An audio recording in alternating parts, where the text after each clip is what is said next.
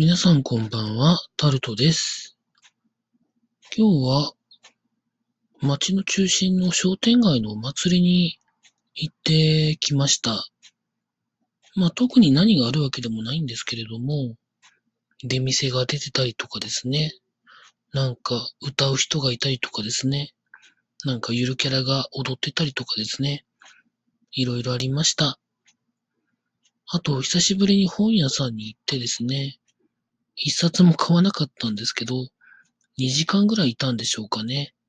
いろいろちょっと物色してみました。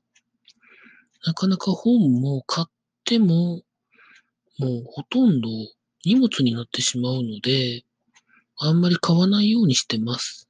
ほとんど目で見て頭の中に収めるという感じですね。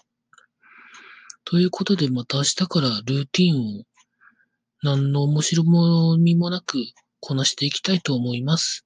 以上、タルトでした。